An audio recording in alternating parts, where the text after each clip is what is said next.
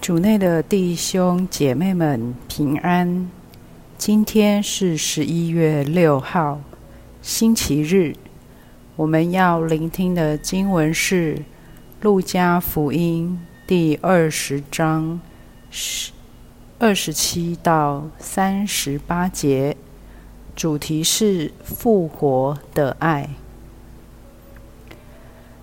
那时候，否认复活的撒杜塞人中，有几个前来问耶稣说：“师父，梅瑟给我们写道，如果一个人的哥哥死了，撇下妻子而没有子嗣，他的弟弟就应娶他的妻子，给他哥哥立嗣。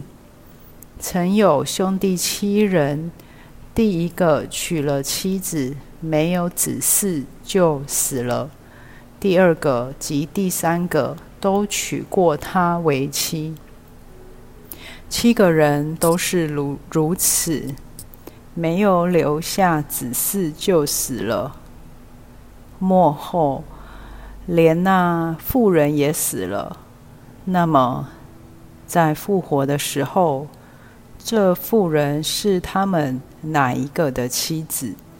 因为他们七个人都娶过她为妻。”耶稣对他们说：“今世之子，也娶也嫁，但哪堪得来世，即堪当有死者中复活的人。他们也不娶，也不嫁，甚至他们也不能再死。因为他们相似天使，他们既是复活之子，也就是天主之子。至论死者复活，梅瑟已在荆棘篇中指明了。他称上主为亚巴兰的天主、依撒格的天主及雅各伯的天主。他不是死了人的，而是活人的天主。所有的人为他都是生活的。”诗经小帮手，今天我们可以以这样的方式整理撒杜塞人的问题：如果妇人曾经是兄弟七人的妻子，复活后她到底是属于谁？谁有权利拥有她？你们可曾想过自己是属于谁的？或你身边的人，谁可称得上是属于你的呢？也许小时候我们会觉得自己属于父母，结了婚就属于太太或先生，在哪里上班就属于哪家公司。我们的答案就反映出我们和谁关系最亲密、最亲近。然而越是亲密的人，我们难免会越想从彼此身上得到所需要的爱及各方面的支持，有时还会因为对方无法满足我们这些期待而感到不安、妒忌，甚至更强烈地想去控制、去拥有对方。然而耶稣却说：“今世之子，也娶也嫁，但但哪堪得来世，即堪当由死者中复活的人。他们也不娶，也不嫁，他们既是复活之子，也就是天主之子。”它表明我们不能用一般的逻辑来限定复活后人与人间的关系。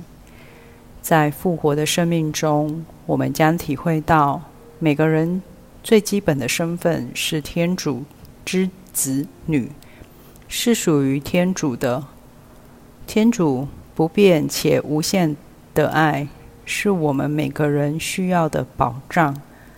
当天主的爱填满我们，当我们相信天主的爱也在填满我们所爱的人，而我们在天主的爱中是彼此连接，我们就渐渐可以放下拥有或霸占他人的冲动。学用一种更慷慨的爱去爱身边的人，也相信在复活的日子，这些真心的爱必能在天主内得到满全。